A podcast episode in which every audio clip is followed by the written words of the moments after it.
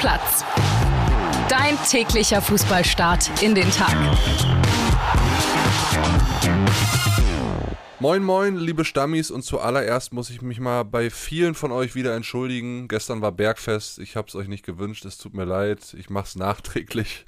Und jetzt äh, bewegen wir uns steil Richtung Wochenende, sprechen natürlich aber vor allen Dingen über die Ereignisse gestern und das mache ich heute nicht mit dem Porakel, was fälschlicherweise nicht vorhergesehen hat, dass diese Partie heute Abend zwischen Saarbrücken und Gladbach ausfällt. Sowas muss man als Porakel dann aber auch wissen, haben auch viele von euch auf Stammplatz-Handy geschrieben. Nein, der liebe André Albers, mein Bärchen, ist heute nicht zugegen. Dafür, wie gewohnt, mit dem Kollegen Niklas van Helsing. Grüß dich. Halli, hallo, ja, hast vollkommen recht mit dem Porakel, das ist ein Skandal. Ja, also finde ich auch, das hätte er wissen müssen. Übrigens vielen Dank für all eure Einsendungen. Wir gucken mal, was davon teilbar ist in den nächsten Tagen. Ich sage mal so, da ist nicht einiges jugendfrei, aber schöne Grafiken und Memes, die ihr da eingesendet habt an uns. Dann lass uns loslegen mit dieser Partie, die letztendlich um 20.37 Uhr Saarbrücken, dritte Liga gegen Gladbach, erste Liga abgesagt wurde. Das letzte Viertelfinale, um den letzten Halbfinalisten dann zu finden eben abgesagt, acht Minuten vor Anpfiff. Und wir hören mal rein in die Sprachnachricht unseres Reporters, Daniel Fischer, der war nämlich vor Ort.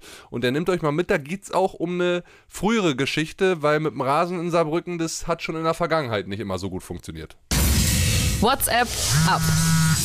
Schiedsrichter Florian Bartstübner hatte tatsächlich bis kurz vor knapp gewartet, ob sich die Bedingungen im Saarbrücker Ludwigspark noch verbessern würden. Allerdings musste man nur in den Himmel schauen, um zu sehen, das wird wahrscheinlich nichts. Auf dem Platz versuchte der Drittligist mit Mann und Maus alles trocken zu bekommen. Bis zu 20, 25 Laubbläser waren auf dem Rasen im Einsatz, versuchten trocken zu machen, was nicht trocken zu machen ging. Dem Drittligisten ist da tatsächlich kein Vorwurf zu machen. Es liegt in dieser Sache natürlich eher bei der Landeshauptstadt des Saarlandes, die Eigentümerin des Stadions ist und beim Bau des neuen Ludwigsparks anscheinend an der Rasenfläche gespart hat. Bereits im Oktober 2023 musste hier in Saarbrücken ein Spiel eben aus diesem Grund zur Halbzeit abgebrochen werden. Damals stand es 0 zu 0 gegen Dynamo Dresden. Das Spiel musste Wochen später wiederholt werden. Saarbrücken gewann es 1 zu 0. Damals waren auch viele Fans den weiten Weg hierher gereist. Ja, Van Helsing, es geht da vor allen Dingen um die Drainageanlage in Saarbrücken, wo wohl irgendwie gespart wurde, offensichtlich ja, ist super bitter. Ich meine, da haben sich sehr viele auf dieses Spiel gefreut. Ich glaube, Saarbrücken hätte sogar ein bisschen lieber noch gespielt als Gladbach bei den Bedingungen, weil sie eben die Bedingungen auch schon kennen, weil sie zu Hause dieses Nachholspiel gegen Dynamo hatten, was erfolgreich bestritten wurde. Daniel hat es ja angesprochen. Ja, aber am Ende blöd für alle. Für die Fans, für auch die Medien. Ich meine, da sind ja riesen Reisekosten für alle. Die reisen da extra an. Gladbach dann die gesamte Mannschaft danach wieder nach Hause gefahren. Und ich stelle mir das irgendwie sehr unbefriedigend vor, ja. Da machst du dir eine lange Auswärtsreise, sowohl als Spieler als auch als Fan. Und dann spielst du nicht und fährst halt wieder nach Hause. Auch blöd. Ja, und du hast es ja schon gesehen an, an der Reaktion der Mannschaft. Also die Gladbacher sind ja noch auf die Kurve zugegangen, haben sich ja beinahe da entschuldigend so vorgestellt. Ja, ich meine, also nach dem Motto, was sollen wir jetzt hier machen? Wir können auf diesem Platz nicht spielen eine vollkommen absurde Situation habe ich auch so noch nie gesehen. Also wetterbedingte Absagen hatten wir dieses Jahr auch schon. Ich meine, deine Unioner, bei denen war es ja auch schon so. Genau. Aber dass das sieben Minuten vor Spielbeginn passiert, also das habe ich so noch nie erlebt. Die Reaktion der Fans hast du ja gesehen. Da gab es dann unschöne Rufe gegen den DFB und Pfiffe. Ja, wo, wobei der DFB ja dafür wirklich nichts kann. Also, was soll die denn Also machen? am Ende hat ja der Schiri vor Ort entschieden. Ich finde auch, er hat zu Recht entschieden. Ich glaube, da sind wir uns alle einig. Also, er hat es auch richtig begründet alles. Ja, vollkommen. Bin ich ne? voll also bei dir. Verletzungsrisiko einfach viel zu groß und man hat sich da auch Gedanken gemacht, wie kriegt man die Leute da auch sicher wieder raus und so. Das ist ja alles dann nicht der normale Ablauf, den du sonst an so einem Spieltag eben hast. Von dem her vernünftige Entscheidung. Mal gucken, wie es jetzt weitergeht. Es gibt noch keinen Nachholtermin aktuell. Samstag ist ja die Pokalauslosung fürs Halbfinale. Da wird dann einfach schon gelost. Dann steht dann da zum Beispiel Leverkusen gegen Saarbrücken slash Gladbach werden wir mal sehen, wie es dann letztendlich kommt. Und ich bin gespannt. Ich meine, beide spielen nicht international, beide haben keine Verpflichtung unter der Woche. Das sollte jetzt schon möglichst schnell nachgeholt werden, sofern es der Rasen denn auch zulässt. Geil waren aber auf jeden Fall die Gladbach-Fans, die, ja, die dann gesagt haben, komm, dann zünden, wir zünden trotzdem, weißt du? Die haben natürlich alles eingepackt, standen da schon, oder ich meine, die standen ja schon zwei, zweieinhalb Stunden in dem, in dem, in dem prallen Regen. Also ja. da war es dann auch egal. Dann haben sie noch eine schöne Show wenigstens gemacht. Kannst ja auch nicht wieder mit nach Hause nehmen. Ist ja Ey, kannst, kannst du nicht mit rausnehmen, ist ja klar. Und dann dachte ich, komm, weißt du was, dann zünden wir jetzt halt. Dann lass uns weitermachen mit der Partie, die wirklich stattgefunden hat. Auch das auf einem ramponierten Rasen in Mainz, nämlich die 05er gegen meine Unioner. Am Ende ein leistungsgerechtes Unentschieden, würde ich sagen, 1 zu 1. Wir müssen über zwei Sachen diskutieren. An beiden war Ajurk beteiligt, der Mainzer, relativ früh und da haben viele Stammis auch eine rote Karte gefordert, weil es gab die Situation, ich glaube so 10., 11. Minute war es. Ajurk mit dem Kopf nach unten voraus, trifft den Ball und der Fuß von Knoche des Schienbein kommt im Gegenweg nach oben. Er trifft ihn an der Nasenspitze, es hat sich ein Cut geöffnet, war im Elfmeterraum von Union. Es gab keinen Elfmeter, für mich die richtige Entscheidung. Jetzt kommst du. André sagt übrigens auch kein Elfmeter. Also ich bin da anderer Meinung, ehrlicherweise ich finde an sich das Treffen des Balls, ja, er trifft den Ball zuerst. Es ist ja aber auch zum Beispiel so, wenn du mit offener Sohle zuerst den Ball triffst, aber dann den Gegner neu erwischt, dann ist es meistens auch ein Foul und endet vielleicht hin und wieder sogar in einer roten Karte. Das haben wir auch schon äh, zu Genüge gesehen. Deswegen hatte ich mich auch gewundert, dass es keinen Elfmeter gab. Zumal es ja eigentlich immer so ist, je länger du dir dann diese, diese Foulbilder in der 500. Zeitlupe anguckst, desto häufiger geben die Schiedsrichter ja eigentlich Elfmeter. Deswegen, ich hätte tendenziell auch gesagt Elfmeter und war auch geschockt, dass der Schiri den nicht gegeben hat. Aber Glück für deine Unioner.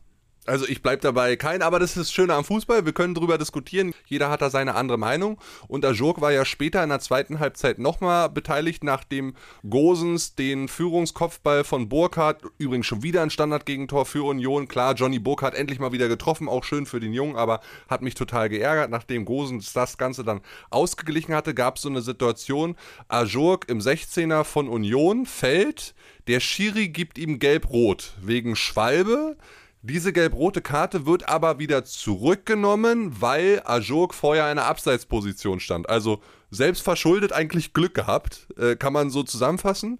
Trotzdem ist es ja eine Unsportlichkeit, die bestehen bleibt. Also da habe ich mich gefragt, warum gibt es dann die rote Karte nicht? Da bin ich, da bin ich auch eigentlich voll bei dir. Also äh, als, als Freund der Fairness wäre ich auch tendenziell eher dafür, dass es da trotzdem gelb-rot gehen muss. Weil ich meine, die Aktion ist die Aktion. Also ja. du willst den Gegner und den Schiedsrichter täuschen, egal ob du vorher im Abseits stehst oder nicht da hat er auch definitiv verdammtes Glück gehabt. Ja, aber ich glaube am Ende deswegen auch ausgleichende Gerechtigkeit. Insgesamt war das Spiel von den statistischen Werten auch ausgeglichen. Deswegen ist es 1 zu 1 okay. Es hilft Union, das kann man auch so ehrlich zusammenfassen, sicherlich mehr als Mainz 05. Aber so richtig hilft es auch keinem. Ja, aber wir aber ein Punkt ist ein Punkt, das stimmt. Verlierer, ne? Ja, ja, ja, ja so. das ist klar. Der Abstand zu Mainz bleibt gleich, das ist erstmal okay. Dass Union gerade nicht die Trauben vom Himmel spielt, ist mir auch bewusst. Und, aber das gleiche gilt halt für Mainz auch.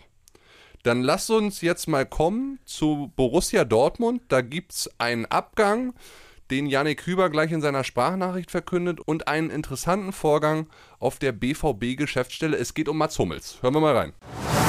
Ja, viel los bei Borussia Dortmund. Gestern die Fixmeldung. Der BVB wurde auf den letzten Drücker noch einen seiner größten Ladenhüter los, nämlich Thomas Meunier. Der Rechtsverteidiger, ja, der ist ja schon seit längerem ausgemustert im Grunde bei der Borussia und äh, wechselt jetzt zu Trabzonspor. Es fließt zwar keine Ablösesumme, dafür spart sich der BVB nochmal vier Millionen Gehalt, die er bis Saisonende noch an den Belgier bezahlt hätte.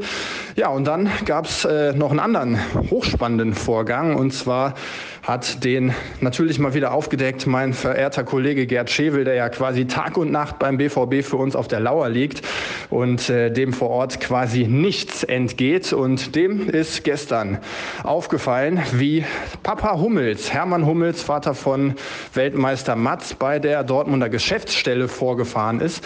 58 Minuten hat er im Gebäude verbracht und ist dann wieder in seinem schwarzen Touareg davon gebraust. Und äh, ja, ich habe mich dann mal umgehört, worum es denn bei diesem ja, Treffen in Dortmund ging. Natürlich wird dann schon wieder spekuliert, ja, mögliche Vertragszukunft. Ähm, der Vertrag von Hummels läuft ja aus.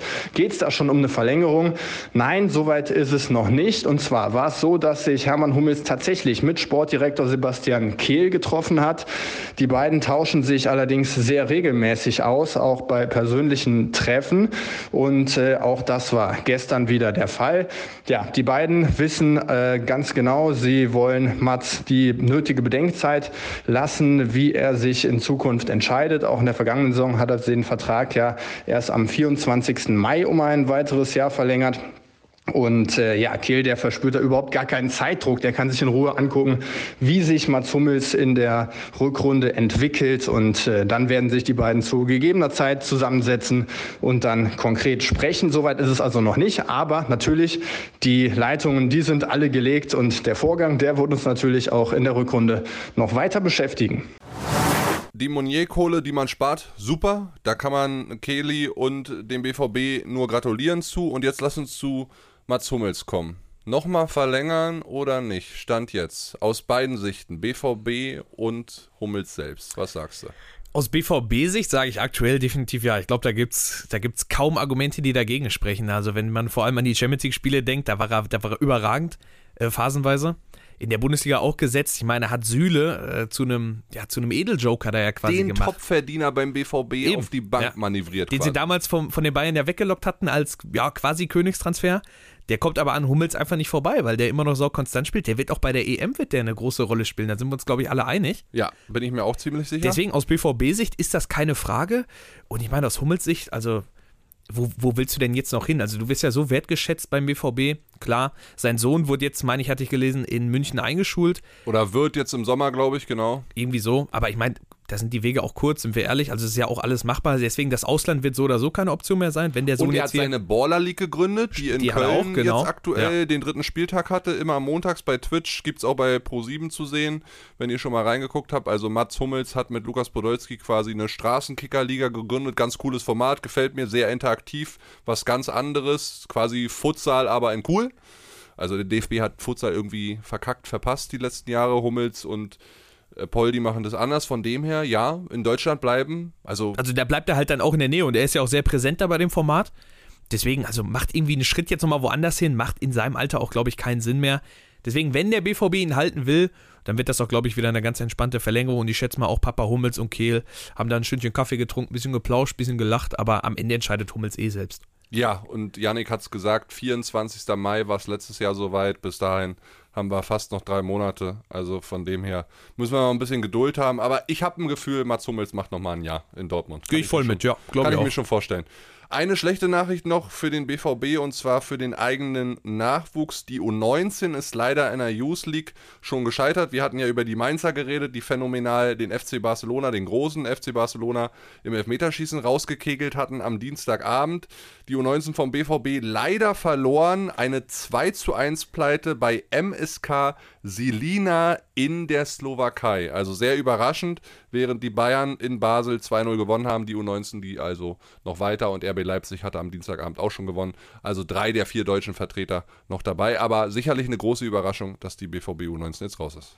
Ja, auf jeden Fall. In der Youth League, da tun sich unsere Teams irgendwie immer historisch so ein bisschen schwer. Also in den letzten Jahren war es auch nur Dortmund, die mal höchstens das Viertelfinale erreicht hatten. Jetzt fliegen sie schon gegen Selina raus. Das ist äh, nicht ideal für unsere Jugendteams leider. Äh, Die Mainzer. Ich habe da Die so Mainzer machen's, die Mainzer machen's. Da Ne? gehe ich auch mit. Eine gute Jugend, haben wir ja schon besprochen. Noch zwei, drei News bei den Bayern. Es wird weiter gezittert, lieber Van Helsing, um den Einsatz von Manuel Neuer am Wochenende beim Topspiel in Leverkusen. Er hat weiterhin Knieprobleme. Auch gestern konnte er nicht trainieren. Rückkehr ungewiss aktuell. Dafür dann die, posit dafür dann die positiven Nachrichten. Josua Kimmich und Dayot Upamecano wieder im Mannschaftstraining dabei. Sollte Upa nicht können am Wochenende, dann ist Kim ja auch wieder da. Der ist gelandet. Da wurde gestern von Transferguru Fabrizio Romano auch nochmal bekannt gegeben, dass der weitaus weniger gekostet haben soll im Sommer, nämlich nicht 57 Millionen, sondern 43. Wo die 15 Millionen Differenz jetzt herkommt, ich weiß es auch nicht. Aber gut, den Bayern soll es recht sein. Da müssen wir mal gucken. Aber Neuer wäre schon ein blöder Ausfall für die Bayern irgendwie, ja? Ja, absolut. Und ich meine, gerade in so einem Topspiel, da kommt es immer auf die ganz kleinen Margen halt von in diesen Spielen an. Und wenn dir dann halt mit immer noch einer der besten Keeper der Welt halt fehlt, ja, also ob Sven Ulreich, ich denke immer, bei Sven Ulreich denke ich immer an diesen bösen, bösen Bock damals im Champions League Halbfinale gegen Real. Das schwingt da immer so ein bisschen mit. Deswegen, ich hätte natürlich lieber Manuel Neuer da im Tor und ich schätze mal, ein, ein sehr großer Teil der Bayern-Fans ebenfalls. Ja, wir werden sehen. Ich glaube, es könnte noch reichen. So ein Spiel lässt sich Manuel Neuer natürlich auch nicht nehmen. Das soll es gewesen sein für heute. Vielen Dank Van Helsing. Hat wieder mal Spaß gemacht. Euch da draußen einen schönen Donnerstag und wir hören uns morgen wieder. Ciao, ciao, liebe Stammis. Ciao, ciao. Stammplatz. Dein täglicher Fußballstart in den Tag.